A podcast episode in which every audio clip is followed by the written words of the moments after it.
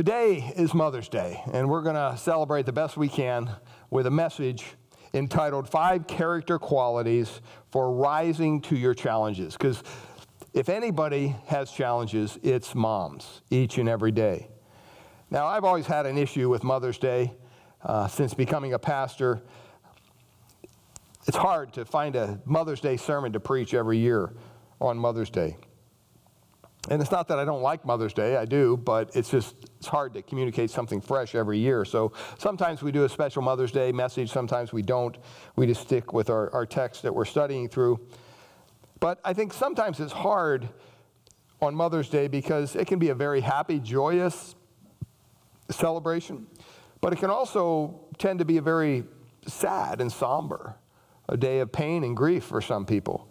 Not everybody looks forward to Mother's Day. Uh, maybe you've recently lost your mother. Maybe you're experiencing the pain of that loss. Maybe you've lost a child. Uh, maybe your heart grieves on this Mother's Day. Uh, maybe you have difficulties with your own physical mother. Uh, your mother maybe wasn't the ideal mother that we like to preach about. Maybe you have bad memories of your mom. Maybe you've had some guilt feelings about your motherhood, or maybe you have children issues, problems, or marriage problems. Maybe you've never even been able to have children. And so Mother's Day isn't a joyous occasion for you. Maybe you've never had a real mother.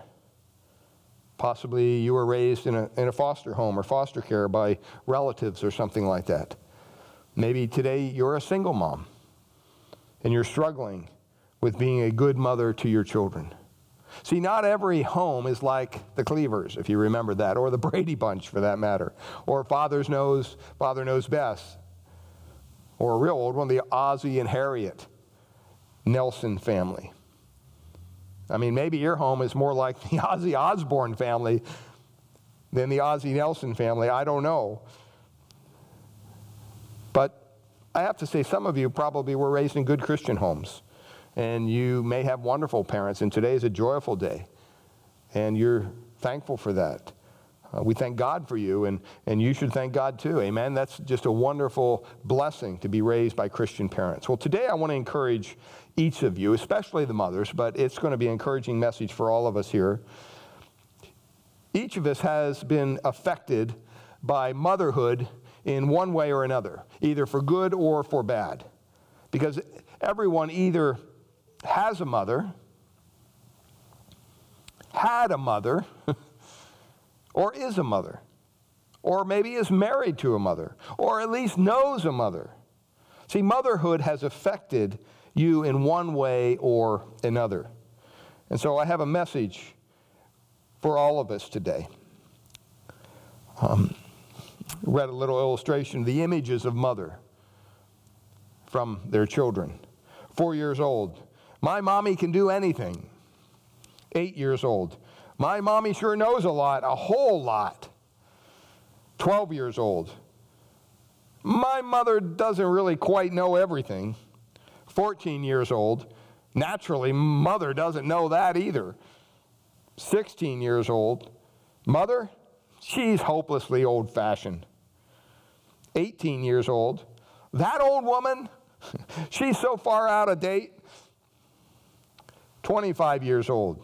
Well, she might know a little bit about that. 35 years old. Before we decide, let's get mom's opinion. 45 years old. I wonder what mom would have thought about it. 65 years old. Wish I could talk it over with mom. And so at the start, we just want to say thank you. Thank you for taking the challenges of motherhood. And this morning, we're going to talk about rising to your challenges. We all have challenges, but especially moms. And this is for mothers, but it's also for the rest of us. And we're zeroing in today on a biblical portrait of an individual named Deborah in the Old Testament from Judges chapter 4 and 5. You can turn there. Judges chapter 4 and 5. We'll be reading uh, chapter 4 and then looking at some of the verses in chapter 5. So turn in your Bibles to Judges chapter 4, and I'll read this account of Deborah, the judge to Israel, for us. And the people of Israel again did what was evil in the sight of the Lord after Ehud died. And the Lord sold them into the hand of Jabin, king of Canaan, who reigned in Hazor. The commander of his army was Sisera, who lived in Harosheth Hagoyim. Then the people of Israel cried out to the Lord for help.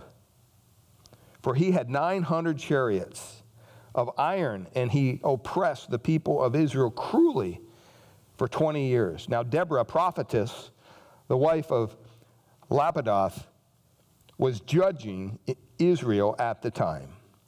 She used to sit under the palm of Deborah near Ramah and Bethel in the hill country of Ephraim. And the people of Israel came up to her for judgment. And she sent and she summoned Barak, the son of Abinoam, from Kadesh Naphtali, and said to him, Has not the Lord, the God of Israel, commanded you? Go, gather your men at Mount Tabor, taking 10,000 from the people of Naphtali and the people of Zebulun.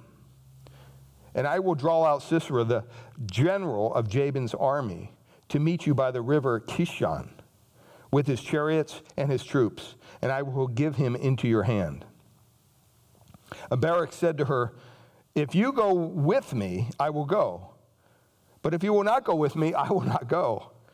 And she said, I will surely go with you. Nevertheless, the road on which you are going will not lead to your glory, for the Lord will sell Sisera into the hand of a woman. Then Deborah rose and went with Barak to Kadesh. And Barak called out Zebulun and Naphtali to Kadesh. And 10,000 men went up at his heels, and Deborah went up with him. Now, Heber, the Kenite, had separated from the Kenites, and the descendants of Hobab, the father in law of Moses, and had pitched his tent as far away as the oak of Zaanannim, which is near Kadesh. When Sisera told, was told that Barak, the son of Abinoam, had gone up to Mount Tabor, Sisera called out all his chariots, 900 chariots of iron, and all the men who were with him, from Harosheth Hagoyim to the river Kishon. And Deborah said to Barak, Up, for this is the day in which the Lord has given Sisera into your hand. Does not the Lord go out before you? So Barak went up from Mount Tabor with 10,000 men following him. And the Lord routed Sisera and all his chariots and all his army before Barak by the edge of the sword. And Sisera got down from his chariot and fled away on foot. And Barak pursued the chariots and the army to Harosheth Hagoyim, and all the army of Sisera fell at the edge of the sword. Not one man was left. But Sisera fled away on foot to the tent of Jael, the wife of Heber the Kenite.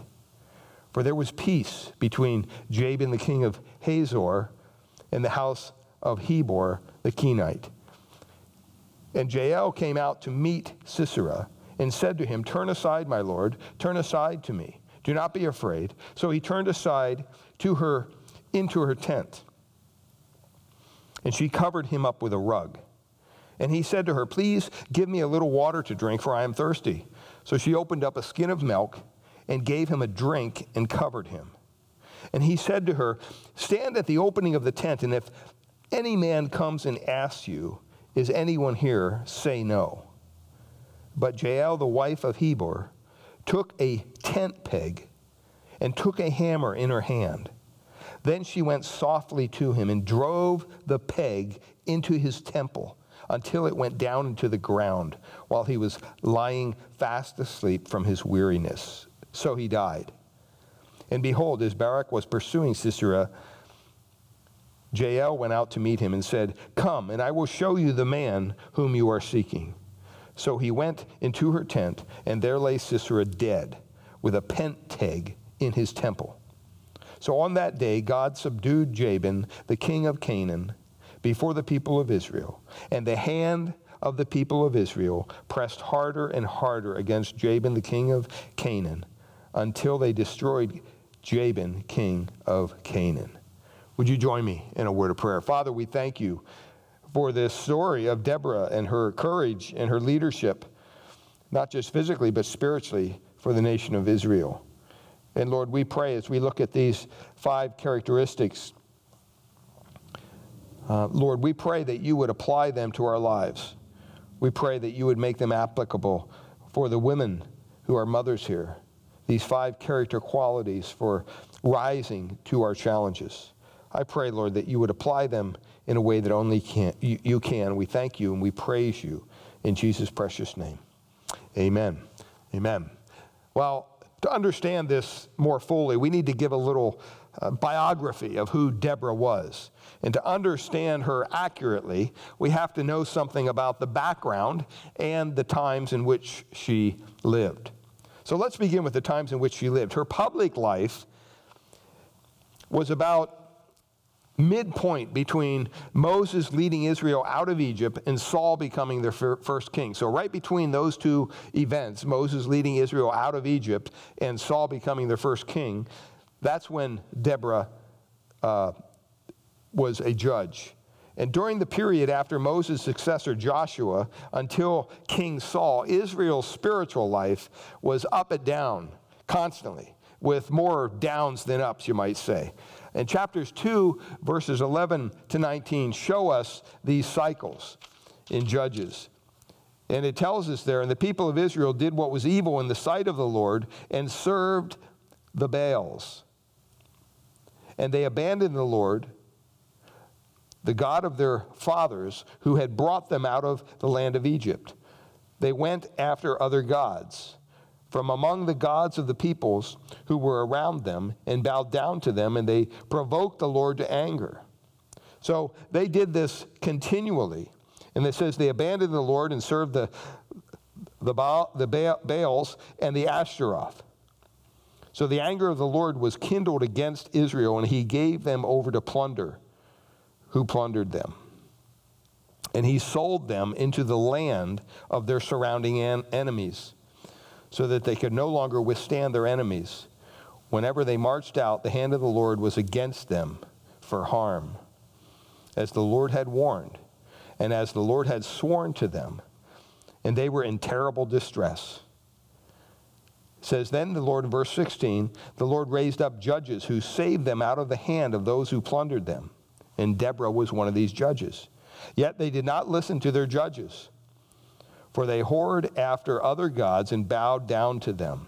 They soon turned aside from the way in which their fathers had walked, who had obeyed the commands of the Lord, and they did not do so. Whenever the Lord raised up judges for them, the Lord was with the judge, and he saved them from the hand of their enemies all the days of the judge. For the Lord was moved by, to pity by their groaning because of those who afflicted and oppressed them. And so we see this cycle continually in the nation of Israel. They would cry out, God would deliver them, and then once again they would go back and they would depart from God and they would worship man made gods. And one of the nations around them would come in and oppress them. The Lord would allow that. And the people would call out for help again, and God would raise up one of these judges to free them And it was just this vicious cycle. And it would repeat time and time and time again. And the character of those people, we read it there, every man was doing right what was in his own eyes. So it was just kind of a free for all. And Deborah was one of these 13 judges that God used in this period. Now, judges could be military leaders, they led the people into battle uh, against their enemies at times, uh, leading to God's deliverance. Um, they were civic leaders, these judges were, uh, providing direction and settling disputes. It said that she went out and sat under the tree there, and the people would come to her and she would judge if you had a problem with your neighbor or whatever. That's what the judges did. But Deborah, in particular, was also a spiritual leader. And she was there to bring God's word to the people. And she con- continually called out to them to trust him. So, with that background, we're ready to move on into some of the new, some, some highlights from her life and her ministry. Well, we, we meet her here in chapter 4 as it opens, and it, it tells us about, about Deborah. We just read that. Uh, the people had once again turned from God to evil. I mean, you think they'd learn a lesson, but they just don't.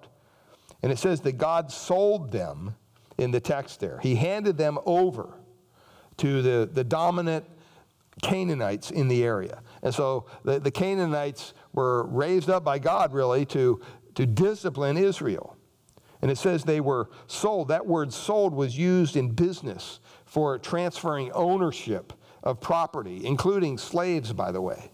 And so this is the only way God could really help these people understand what they were doing. And again, when they were oppressed, these people called out to God, and He graciously raised up a judge to deliver them. But this time, God provided the unusual remedy in a very unusual way. Because this judge was a woman. She was a wife, she was a mother. But this time, it was different. Um, let's briefly survey her actions in this crisis. God gave her directions, and you know what? She followed them. She called on General Barak and gave him God's marching orders to gather 10,000 men at Mount Tabor. And, and, God's plan was, you know, you go and be ready. I'll draw out the enemy forces out into the open, and I'm going to give you the victory. This is what God promised. Well, how did the general respond? We look at the text there in verse 8. It says, Well, if you go with me, judge, I'll go. But if you're not going to go with me, I'm not going to go. I mean, what do you make of that? Listen to that. Well, Deborah's response to the general helps us understand a little bit about Deborah. Verse 9. And she said, I will surely go with you. Talk about bravery. I mean, this is not a, a man judge, this is a woman judge. And her general saying, Hey, I'm not going to go out in a battle unless you come with me. She says, Nevertheless, the road on which you were going will not lead to your glory, for the Lord will sell Sisera into the hand of a woman. Then Deborah rose and went with Barak to Kadesh. Because he was reluctant, God made sure that he would not get the honor, Barak, her, her general. He, he didn't want to go. He, he was hesitating for some reason. Some people suggest that he was fearful. That's probably doubtful because he was a general. I mean, you don't get to that state um, by being a coward. Others suggest he simply wanted God's judge to go with him for counsel.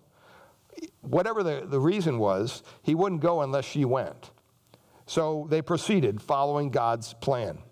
And when God drew out the opposing general Sisera and his army, Deborah told her general, okay, you know what? It's time to go. In verses 14 to 16 here, describe the total victory God gave Israel.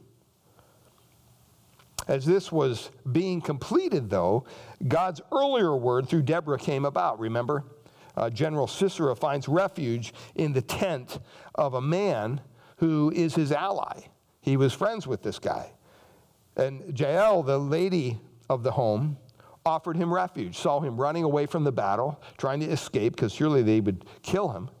And she offered him a place to hide. And we read that. And so after he fell asleep, um, this is kind of gruesome, but she takes a pent stake and she basically lines it up right over his temple and one blow right through his head into the ground, it says. So he definitely was not going to get back up. He died. And so the honor of killing Sisera didn't go to General Barak, but it went to this woman, just as the judge said. And in the victory song of praise in chapter 5, that's what chapter 5 is. It's kind of a celebration of the victory. Uh, Deborah and Barak sing, Most blessed of woman is Jael. So they were celebrating her uh, because of what she did against um, this foe that they were fighting. And after the battle, victory, and celebration, the, the record closes with, all the way down in verse 31, the land had rest for 40 years. So this is all result of, of Deborah's character, of Deborah's willingness, a woman, to be obedient to God. And back then, this was an uncommon thing. Usually the judges were men, but God raised up Deborah, and she was obedient. So I want to look at five qualities that we see here in Deborah's character. And uh, with that as our background, let's look at these five qualities of Deborah's character. Really, you could say five qualities of a mother or, a woman in general, or really of any person who wishes to rise to their challenges in a way that pleases God. Well, the first thing here in our outline, the first quality, is that she kept in touch with God. See, Deborah was a judge, but also verse 4 in the text tells us that she was what? A prophetess. So most of a, a prophet's work was teaching God's truth. So she clearly had a strong grip of God's word. And the smaller part, which is the one which uh, generally gets most of our attention, was used by God to declare things to come into the future. Sometimes when we think of a prophet, we think of somebody saying something that's going to happen, prophesying. Well, today that gift no longer exists. We believe the gift of prophet is those who stand up and, and tell forth the word of God, exhort the word of God.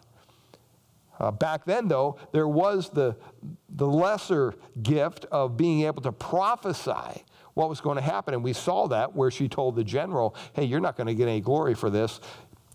I don't know how this is going to work, but uh, Sisera is going to fall into the fall by the hand of a woman. And so God was giving her divine revelation there, and she was prophesying there in the text. But it was a serious matter to say that you were speaking for God in the Old Testament. Um, matter of fact, it was so serious, if something you said was not accurate, the Word of God says that you were to be ordered to fall under the death penalty for anything that was less than 100% accurate. So if you were claiming to be a prophet of God and say you had 10 prophecies and you got seven of the 10 right, well, we may think that's doing pretty good, but not according to God's standards. God said, you know what? You'll know a legitimate prophet when they are 100% on target, without exception. And that's the problem I have with so many of these people today in the modern day church that are saying, oh, I'm a prophet. And they list off this myriad of things every January 1 as we come into the new year. They list off all these prophecies, declare all these things are going to happen. And maybe they get one or two right because they're so general, you know, in their, in their prophecies. It's bound something's going to happen to fall into one of the categories. But then they say, oh, look at what I said back here. You know, they don't tell you the, the 10 or 15 other things that they prophesied that didn't come true. Well, see, according to God's economy, unless you're 100% right, you're a false prophet and you deserve death. So this was a very serious role that Deborah was playing. And the prophecy did not come to Deborah from God out of the blue or just because she had become a judge. It came by God's choice through her ongoing relationship with Him. It's not like Deborah didn't have any relationship with God and all of a sudden, boy, whoa, I, I don't know why this is, but this general is going to fall by the hand of a woman. You know, it just didn't come out. She kept in touch with God clearly. And see, and that's how God moves and works in our lives as well. He moves and works through His Word and our relationship with Him each and every day. Uh, that's why it's so important to stay in tune with God each and every day. Don't just rely on somebody's sermon once a week to plug you in and recharge your batteries. You should be reading your Bibles each and every day, studying them, asking God to apply His truth to your life. Well, a mom who rises to her challenges, first of all, keeps in touch with God. And this goes far beyond the area of speaking for God. It touches every aspect, aspect of who you are and what you do, if you think about that. There's an old chorus the church used to sing I keep in touch with Jesus, and he keeps in touch with me. And so we walk together in perfect harmony. See, keeping in touch with God is vital. It's vital. It includes conscious awareness of God conscious awareness of His truth, His values, consistent prayer, speaking, listening to God through His Word, as well as obedience. All those things help us keep in touch with God as Deborah did. So that's the first thing. The first quality is keeping in touch with God. Secondly, quality I see here in Deborah was what that she had faith to act when God spoke. She had faith to act when God spoke. How did she respond when God called her to be a judge? You know, God, sorry, man, I got, I got all these other things I got to do. Uh, I know you must, you know, want my husband uh, because I'm a woman. There's never been a, a judge who's a woman. He's not here right now. Uh, he's out, out working somewhere. He, she didn't say that. She didn't say to herself, Oh, come on, come on, Deb, snap out of it. This is not the time for daydreaming. That's a wild imagination. She didn't snap back at God and say, Hey, God, this isn't the way they do this. What are you thinking? She didn't respond in any one of those ways. We really don't know how she responded. We don't know how she, in her thought process, we don't know how she, uh, we don't have a record of her thoughts when God called her. But we do know this that she stepped out in faith and she did what God told her to do. By faith, she obeyed God. See, that's what God expects from us. And then think about God's plan to deliver Israel. She could have said, You know, who am I? Who am I, God? I'm supposed to call General Barak and give him these orders? And then think about the story when General Barak insisted that she go with him.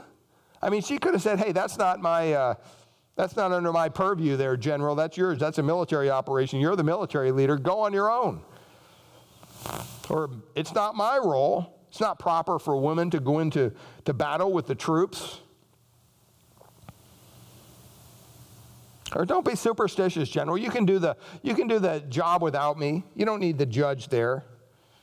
After all, God has promised to give you the victory. Or she could have simply said, Look, I'm a judge. I have people lining up. I have disputes I have to settle here. I don't have time to go with you. Not to mention the cooking and the cleaning and looking after my children. My plate's full. I mean, she could have responded that way, but she didn't. And when God told her that it was time to begin the battle, she once again, by faith, believed him. And what did she do? She told her general, General Barak, to attack. A mom who rises to her challenges in an effective, God pleasing way has this kind of character faith to act when God speaks. Let me ask you, is that part of your character? When God gives you maybe some insights from the Word, when the Holy Spirit convicts you of something, that it's not the way it should be or prompts you to do something? Do you act on that trusting Him? See, when you obey God in faith, you bring joy to His heart and also to the believers around you for that matter. Uh, the Apostle John wrote in 3 John, verse 4 I have no greater joy than to hear that my children are walking in what? Truth. In truth. So it's important that we see here the first quality she kept in touch with God. Secondly, she had faith to act when God spoke. But let's look at this third quality. The third aspect of Deborah's character here was having understanding and compassion. Understanding and compassion. I mean, think about her role here. And this is, incident here pictures this so clearly. De- Deborah, the judge, told General Barak God's plan, told him everything, and said, Look, you need to prepare your troops for battle. But what happened? The general was reluctant, he was dragging his feet. She could have tried to guilt him into doing it. Maybe reached over and tore off a couple stripes and said, Hey, you're no longer a general. Give him the ultimatum. Either you do what I say or I will replace you. Or even she could have replaced him on the spot, not having confidence in someone like that. But her response shows both understanding and compassion. She displayed understanding. She understood Barak really didn't have faith in God's word about this. He didn't have that solid understanding that she had. And she was also, and she also understood that because of this, God was going to withhold honor of victory from him. So she, she understood the, the circumstances a little clearer than Barak did. And because of that, she had compassion. She displays that. The combination of understanding and compassion is much like the combination of truth and love. You know, you can have all the truth you want on your side, but if you don't have love, as we've been talking about in our study through 1 Corinthians, you don't have anything. See, Deborah, like everyone in Israel, knew they had not been able to defeat Jabin's forces. They haven't been able to do it. And so, what's the difference going to be this time? The general knew it, she knew it, everybody knew it. She knew the general was reluctant to go without her. So, what did she do? She chose to have compassion. Ask yourself this question Did we display essential, this essential and beautiful combination of understanding and compassion? You know, I have to be honest, sometimes I do, sometimes I don't. I think we could all say that. Sometimes we talk about heart people and head people, those who respond mainly from their hearts or their feelings. And then you have on the other side, you have people who respond mainly from their understanding or their, their analytical abilities. See, the, you have to balance both of those qualities. And although we all have a different balance of those, all of us need to live out both, to live with understanding and compassion. You can't have one without the other, or you're imbalanced. So you see here that her character was having understanding and compassion. The fourth quality of Deborah's character was that she gave praise to God. And this is where we didn't have time to read it, but you can read it on your own. Chapter 5, Judges chapter 5. It's really a the song of Deborah. It's a song of victory. It's a song of praise. It, it says so much in verse 1 of chapter 5, Judges. Then Deborah sang in Barak, the son of Abinoam, on that day. And so they were singing a song of praise because of the victory that God gave them. It was primarily a song of victory.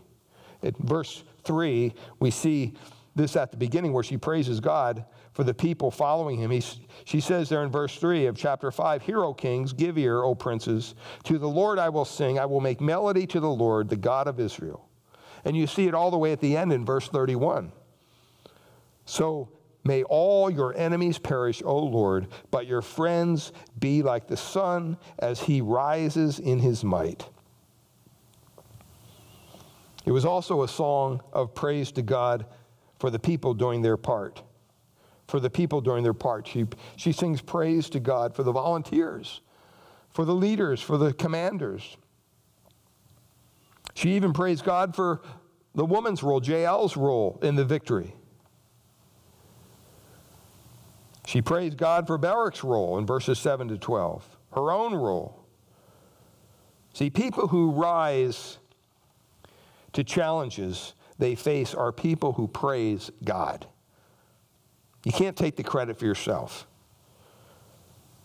To be sure, few things in our lives are as dramatic as these events of Judges 4. But you know what God provides for us? He protects us, He guides, He delivers us each and every day of our lives. Are you filled with that overflowing praise to Him?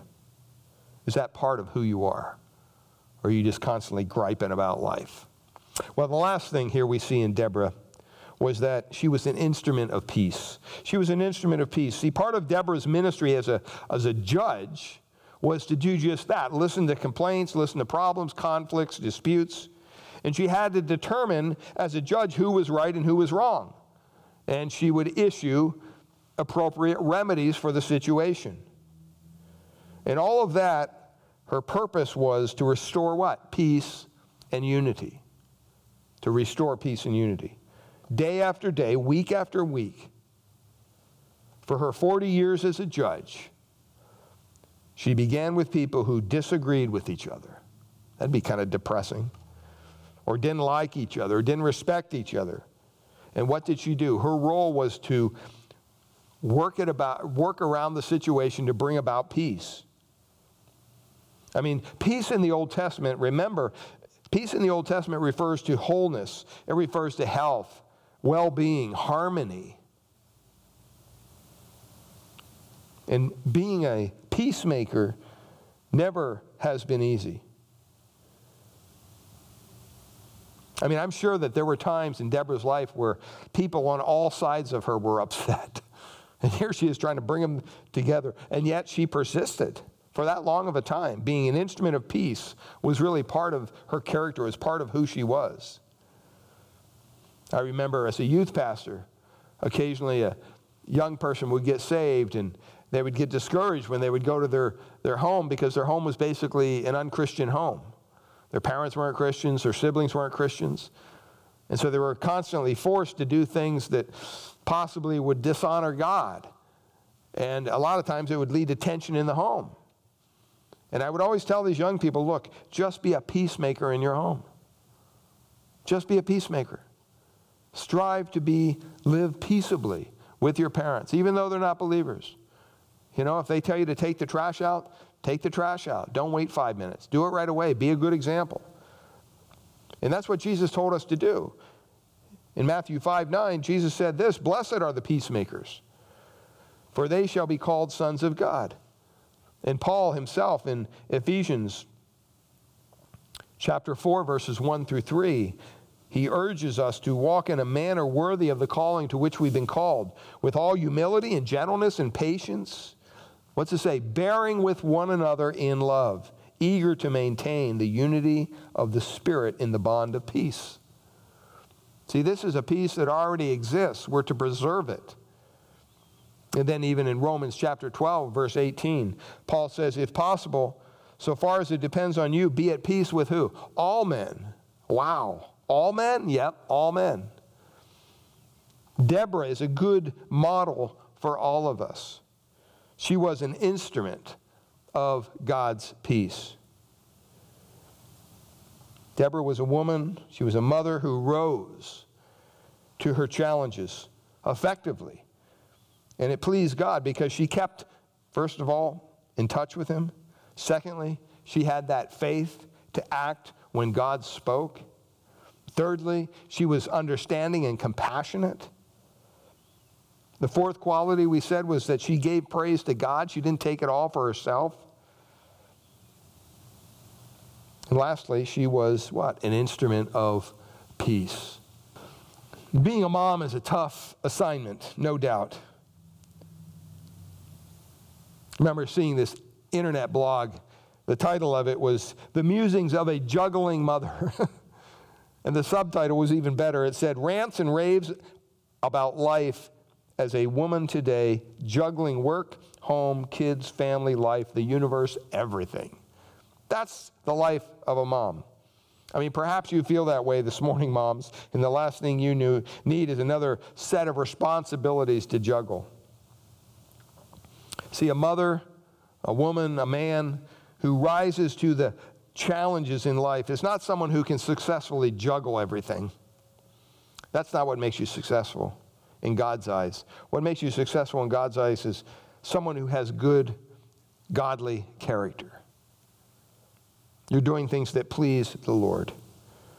Well, I would encourage you as we close off our service today to take a few moments to thank God for the influence of your mother, good or bad, whether she's still here on this earth or she's gone on before us, and to look at the character of your own life. And if you have these qualities and which ones you need to work on, which you need which ones you need to trust God to work out in your life.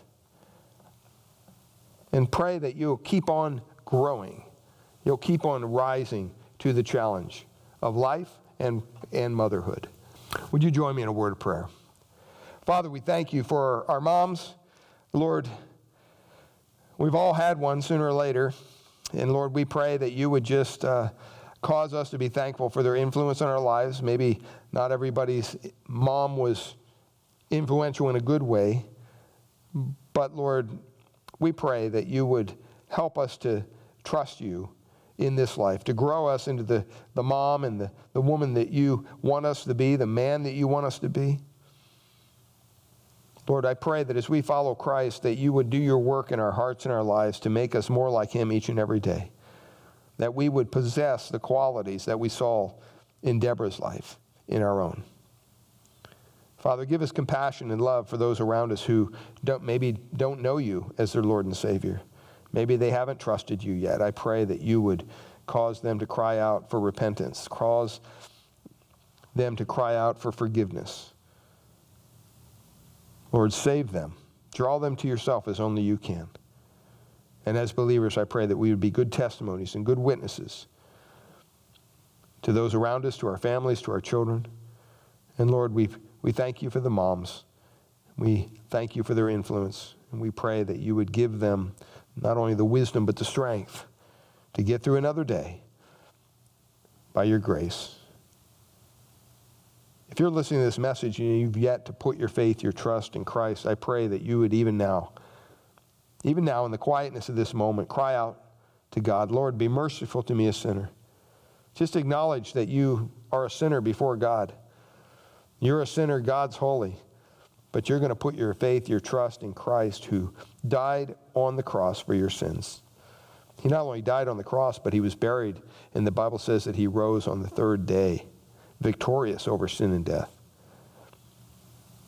So you're putting your trust and your faith in one who became victorious over sin and death, and he can secure victory for you as well. So I pray that you would cry out to him, Lord, be merciful to me, a sinner. If you pray that prayer from a sincere heart, I know without a doubt that he will answer you. He will save you. He will transform your heart. He will give you the faith you need to believe in him. Lord, we thank you for this day. Pray you'd bless it. In Jesus' precious name, amen. Come on, sweetie. Oh, honey, you've got you've got something on your face. Mom. Way to go, Jay! Good job, buddy! You got this! Go, Slugger! Yeah! Mom! Did you brush your teeth? Did you really brush your teeth? Let me smell your breath. Mom! Okay, Jake, honey, this is the only thing I can find, all right? Yeah, it's a compound fracture. I'm sorry, sweetheart. You're gonna be okay. Mom? Well, you have a good set of crutches? Seriously, Jake, what am I going to do with you? Mom. Hi, Jake. Hi. Ooh, she's really cute. Mom. Mom? Not a chance. I left all that behind me. Mom. Jake, sit up straight, honey. Mom. Mom!